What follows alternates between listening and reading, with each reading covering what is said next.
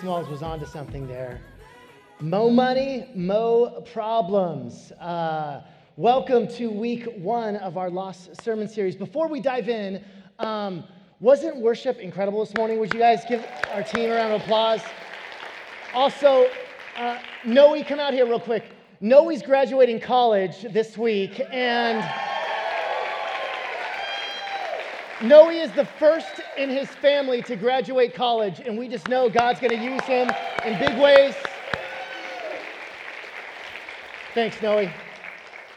Praise God. Ah, praise God. So, this morning we're talking about money and materialism, and I think that many of us have a religious allergy whenever a pastor or a Christian leader starts to address the topic of money in the church. And we as a church recognize that. We too have seen Christians on TV uh, asking for credit card numbers and waiting till their multi-million dollar buildings are paid off and their Mercedes are blinged out and their house is all blinged out and they're blinged out. I want to be clear, this sermon series is not a manipulative way for you to give us more money, okay? That's not our heart at all. I drive a Mitsubishi, okay? Like there's no Mercedes floating around prodigal church. Uh, we also know that there's almost no more personal thing to talk about than money. We could talk about sex. We could talk about unforgiveness. Then we start talking about money. You're like, whoa, whoa, whoa, whoa, too far. It's getting personal here. Uh, we know this. We realize that many of us are having a mini panic attack because we realize the day we chose to go to church, they're talking about money. Um, we know all these things and we're aware of that tension. But here's our heart we strive to be a church that's authentic and honest and to address real life and real situations in real life. And the truth is, how could we not talk about money when it's the very thing that we go to sleep worried about, or it's the very thing that we just fought with our spouse about the past several hours, weeks, or months? And so, how could we not talk about it? How can we not talk about the thing that causes so much worry, stress, and anxiety in our lives?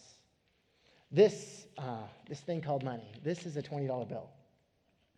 Uh, you can buy lunch with this, perhaps like two gallons of gas with this. Um, raise your hand if you would like this $20 bill. Okay, raise your hand. A lot of, okay, some of you spiritual people are like, he's onto something, he's gonna do something here. it's, it's just a 20, okay? Uh, Hold on real quick, okay? A lot of people, raise a lot of hands raised. I see that hand. Now, money can be hazardous to your health. Two researchers at the University of Louisville have decided and, and found that 13% of the coins and 42% of all paper money produce, uh, carry disease carrying organisms. Anybody still want this 20? There's more hands. Okay, that's weird. Um, you see, we hold up money to be the cure all for everything. I wouldn't be stressed out if I just had this amount of money. I wouldn't be unhappy if my checking account had a few more zeros at the end. Billy Graham once said this Tell me what you think about money, and I'll tell you what you think about God. Wow. Tell me what you think about money, and I'll tell you what I think about God. I truly believe that money and the desire for money has become an idol for many of us and we instead trust in that. We put on our money, we trust, you know, trust in God, right? In God we trust. But really, it's in Benjamin that we trust. And greed is something that we all struggle with. And as soon as somebody says that you struggle with something, you immediately think of ways that you're not. As soon as someone says that you're not a certain way, you can recall something, you immediately go back to something that, that you did that proves that you're not like that. Guys, how many times has this happened if you're married? Some point in every marriage, and multiple times in my own marriage, our wives will say something to us like, You just don't help around the house enough. And then what's the first thing you do as a husband? You tell the story about that one time you did something, right? Remember that time in 2014 when you came home and the dishwasher was empty? Who do you think did that? That was me. Don't help around the house, please. 2014, hello. we immediately think of something that we did that's the exception to the rule.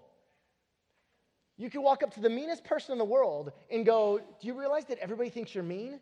and they would immediately think back about that one thing four years ago that they were so nice, and then they're define themselves by that. So it is with greed. Greed comes natural for us. Uh, you know who's selfish and greedy? My kids, okay? Uh, there's a picture of Ivy and Dex, and uh, Ivy is 11 months old, and Dex is four. And it, it's all about them, you know? Dex wants the same five songs every time we get in the car. And it's like, son, sometimes I don't want to hear, you know, Can't Stop the Feeling by Justin Timberlake. Sometimes I'm over it. It's a good jam, son, but let's move on to something else. And Ivy, all she knows is selfishness. Uh, middle of the night, she's not concerned about anybody else's sleep. She wants to be held. She wants, you know, she wants attention. She wants affection. She's not worried about anybody else. Kids want what they want. This is why we have to teach our kids to share.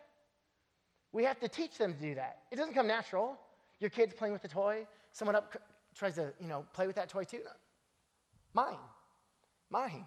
Greedy. Greedy little guys. No, I love my kids, okay? They're great. And it's a stage, right? Eventually they'll become less selfish.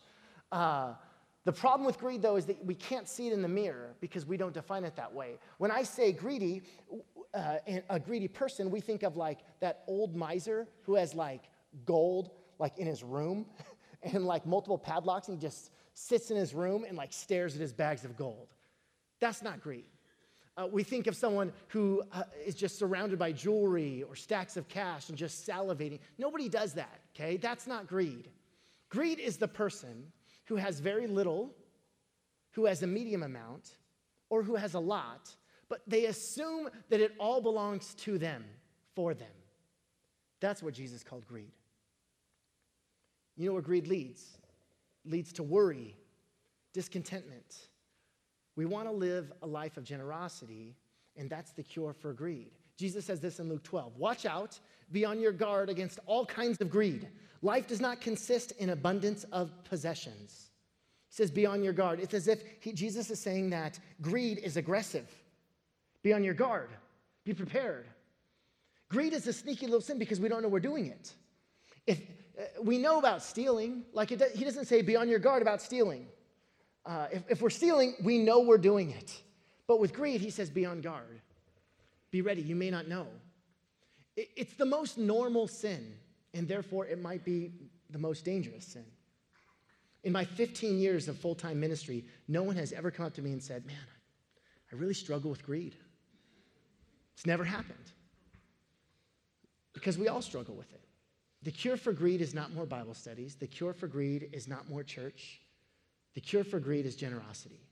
And as Christians, we're about giving, not greed. Acts 20 says this In everything I did, I showed you that by this kind of hard work, we must help the weak, remembering the words of the Lord Jesus himself. It is more blessed to give than to receive. This is a really cool verse for a few reasons. Paul here is quoting Jesus, right? He says, As our Lord Jesus has said, it's better to give and than to receive.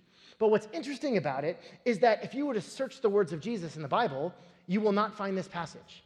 In all the Gospels, Matthew, Mark, Luke, and John, you can search them high and low. Look for the red letters where Jesus says it is more blessed to give to, than to receive, and you will not find them.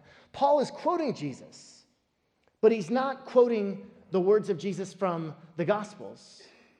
What's that mean? It means that this phrase, it's more blessed to give than to receive, was spoken so many times by Jesus that it just became commonplace and common knowledge that that was something that he said. They didn't need to write it down in the Gospels. Everybody knew that's Jesus. It's more blessed to give than to receive. And he's not talking about Christmas presents, right? That's what we normally associate this with. It's more blessed to give to, than to receive. And so even people who are not even Christians, like, know that and really believe that's true. And it is true. It's just not what Jesus is talking about. He's talking about our income, using it to bless people, not to acquire more for ourselves. 2 Corinthians 9 7 says this Each of you should give what you have decided in your heart to give, not reluctantly or under compulsion, for God loves a cheerful giver. The word cheerful here is the, the Greek word hilaros. Hilaros. It's where we get the word hilarious. Ah, where we get the word hilarious. God loves a hilarious giver. I don't have a point to that. It's just I wanted to show off my seminary education. That's what it's worth right there. Okay? It's hilarious. Let's call a spade a spade. Our giving is very often sporadic, spontaneous, and sparing. Sporadic, we do it, but we do it at, at, at random. Spontaneous, homeless guy on Blackstone. Yep, I should, I should. Uh, at a charity event, everybody else seems to be giving. This is a good cause. I should write a check. Sparing, we don't really let us let it affect our lifestyle. For many of us, this is what generosity looks like. And it's wonderful no matter how you give, no matter how much or how little, it is always good to give. But it, giving sporadically or spontaneously or sparingly isn't going to make us generous people. So this morning, we're going to see how Jesus moves us from the three S's uh, sporadic, spontaneous, sparing to the three P's priority, percentage, and planned. Priority, percentage, and plan. So, first priority Giving should be the very first thing we do when we get our paycheck. Generous people give it before they consume it. This is key. Uh, it isn't just about giving more. The key to generosity is reordering and reprioritizing our finances so that what was left, if I have any, I'll give, that goes first. The principle is you give the first and the rest is blessed. And here's the blessing that you are freed from the hold that money has on you. When you give, you're blessed. I'm not a health and wealth gospel preacher.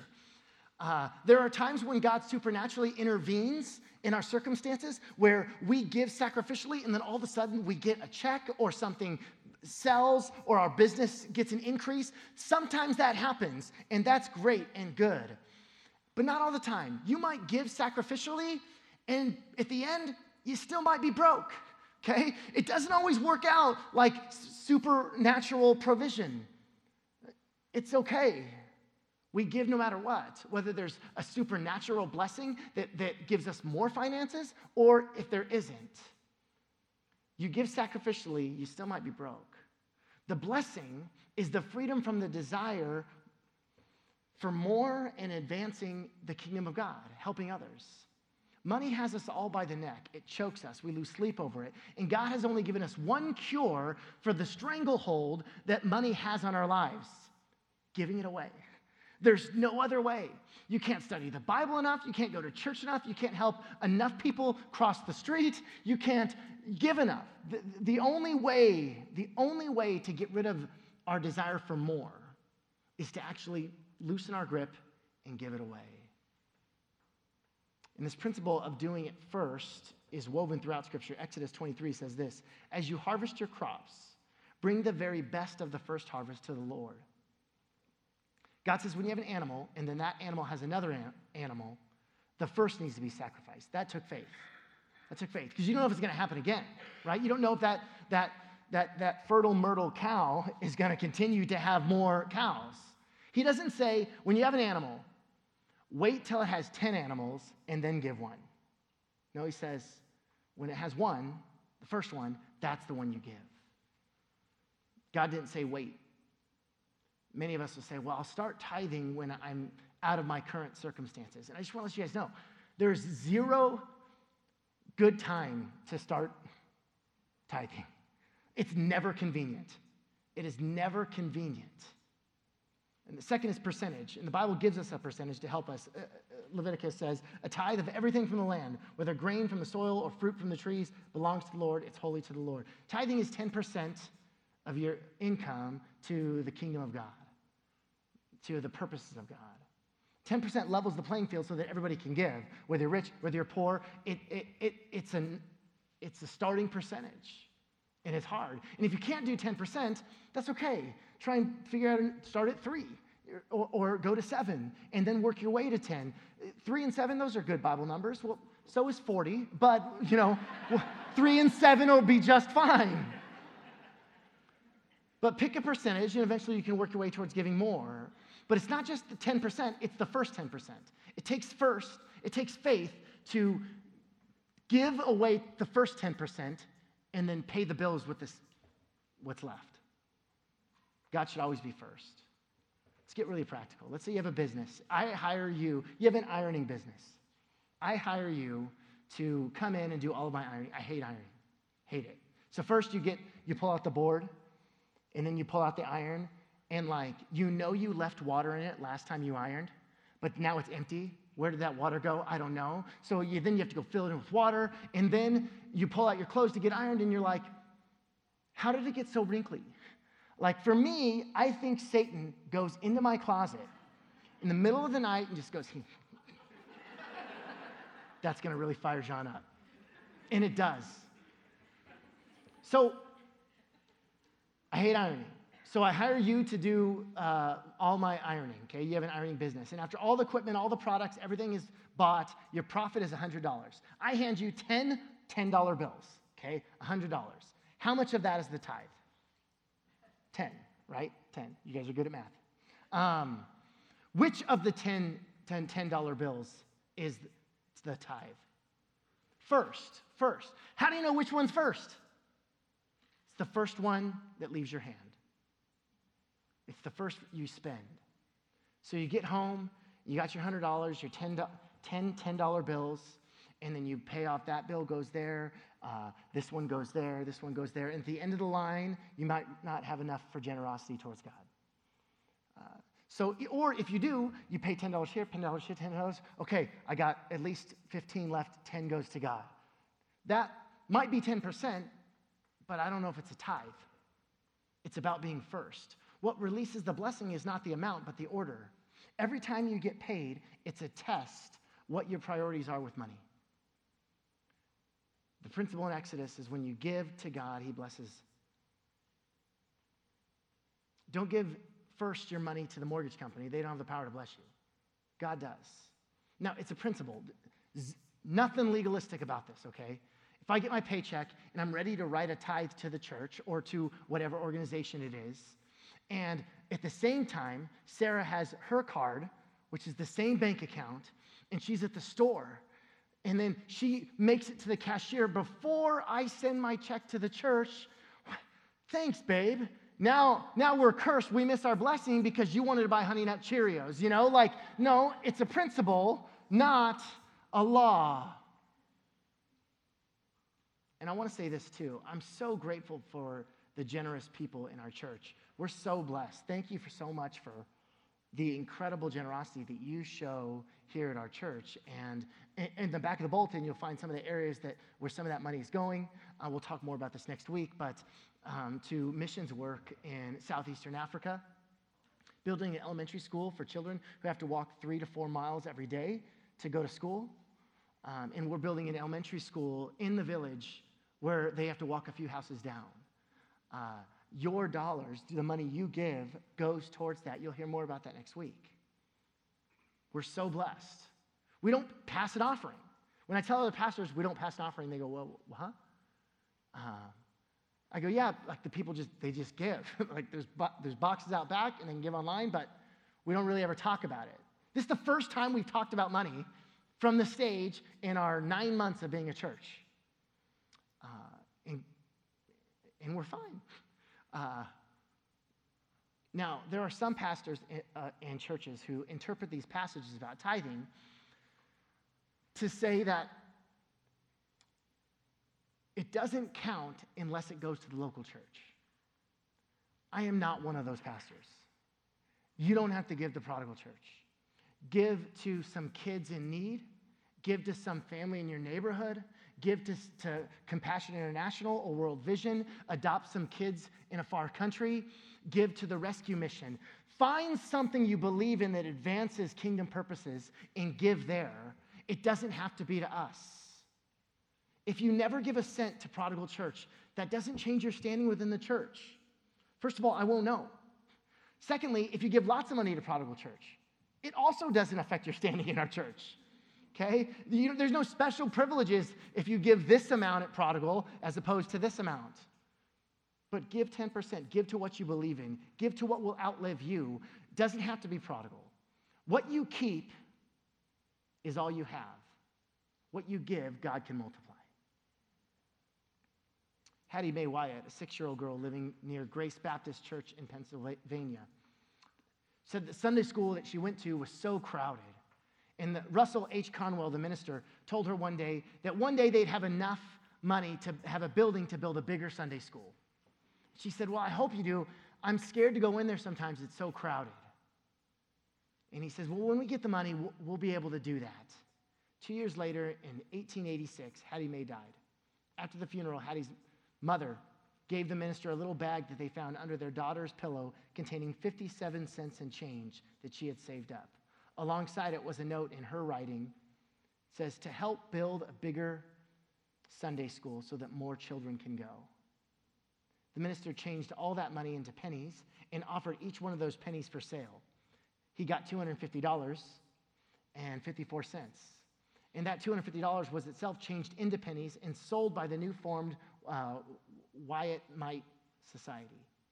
In this way, her 57 cents kept on multiplying. 26, 26 years later, in a talk entitled The History of the 57 Cents, the minister explained the results of this donation.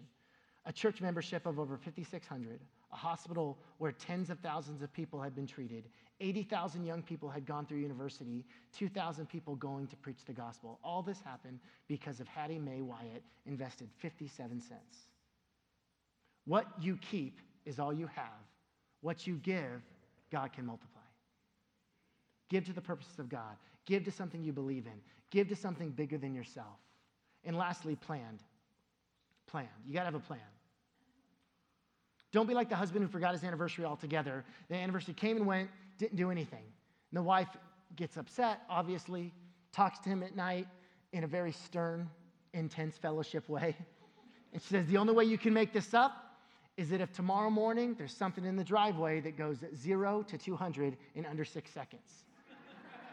and he's like, oh, oh man. Next morning, she wakes up, he's gone already to work, and she looks out in the driveway, and there's a little gift box. So she runs out there and she opens it up, but it wasn't what she expected. It was a bathroom scale. Now, now, she was, seems like a bad gift. But in reality, she got exactly what she asked for something that goes zero to 200 in under six seconds. The husband's funeral was scheduled the next day. Got to have a plan. Got to have a plan. i invite the worship band up, and we'll close with this. Just imagine for a second you have a checking account, and you can't spend it. It's yours, but it's not yours. It's yours to manage, but you don't possess it. You can't do anything to benefit you, but you've got a massive checking account. All you can do is give the money away. You don't have to give it away immediately. You have one year to do it. Wouldn't that be fun? Like a kid in your neighborhood's like raising money to go to camp, and you just like write a check for them. Uh, there's an event at school, and uh, it costs $800 that they're trying to raise. You write a check for 900 and the kids go up to you and you're like, You must be rich. And you're like, No. I just woke up someday and an angel said I had this massive amount of money and I couldn't spend it on myself. So uh, I'm just spending it on other people. I'm grateful. If you live that way, if you got that blessing to just spend it on other people, you'd be so grateful. You wouldn't be regretful and you wouldn't be possessive. I'm telling you, the experience of joy that you would have in giving that all away is greater than if you got to keep the money for yourself. So here's my question why not just do that going forward? We're not owners of our possessions, we're managers. It's all God's. So let's be generous. We often ask God this question, right? When we don't have enough, and every one of us has been there where it's like, I don't know if we're going to make it this month. And we're like, God, why? Why? Because we look at other people and they, they're making more, they seem to have more, their house is bigger, their kids are better dressed. We look at all these things and we go, Why, God? Why not me? We ask God why when we don't have enough, but we don't ask God why when we do have enough right? We don't ask, what's your purpose in this abundance? Because we've all had seasons like that too, right? Where eh, eh, there's less worry. We seem to be doing okay financially. We're on stable ground. We don't ask God then, what's your purpose in this abundance? What if the purpose in the abundance that we might have is not so that you'll have less worry about money? What if the purpose is something greater? What if God wants to use it to bless somebody else? What if it's that person who got their house broken into in your neighborhood and you can now help them? What is that someone who their car broke down and now it costs $600 to fix a radiator? What if you were to be able to bless them because of that? We need to move from sparing, sporadic, and spontaneous to priority, to percentage, to planned. And here's the thing it'll radically transform you. I truly believe that the only way to get rid of this hold that money has on us, our desire to keep what we have and to get more, the only way, the only cure written into the heart of humanity is to release it. Give it to something bigger than yourself. Give it to something you believe in. Give it to people who need it. That's God's heart. God, I pray in Jesus' name that for those in this place who are really struggling financially, they've been the why, God, why? I pray in Jesus' name, God, that you would give them the peace that transcends understanding. Someone sent me this in text this week that you said, Jesus, my peace I give to you. So, God, would you give us your peace? And God, for those who are in that season of abundance, that it wouldn't be just to lower our worry or our anxiety about money, and having enough. God, that you would share your purposes for that abundance. Pray that we continue to be just a generous church, a church that makes a difference in our city, a church that makes a difference in our world, a church that makes a difference for the poor and the needy. God, we, we love you. We're so grateful for your love for us and that you showed us what generosity is cross. God, that you didn't die for us because you were mad at us, because you had to solve a heavenly equation. You died because you were madly in love with us. And so, Jesus, we pray that that we would go and do likewise, that we would live sacrificially in every aspect of our lives, that we would love our spouses uh, with sacrificial love, that we would love our neighbors and our bosses and our coworkers and our enemies with the sacrificial love that you show us on the cross forgiving our enemies with your last dying breath. God, we pray that for that kind of radical love to transform us, to transform our view of money and wealth, and that we live differently because of you. We love you and praise you in Jesus' name. Amen. Would you stand as we sing together this last song that deals with the faithfulness of God? No matter what season you might be in, whether it's a season of abundance or a season of, of not enough and a season of why, God's never left you. He's never failed you Let's sing this together.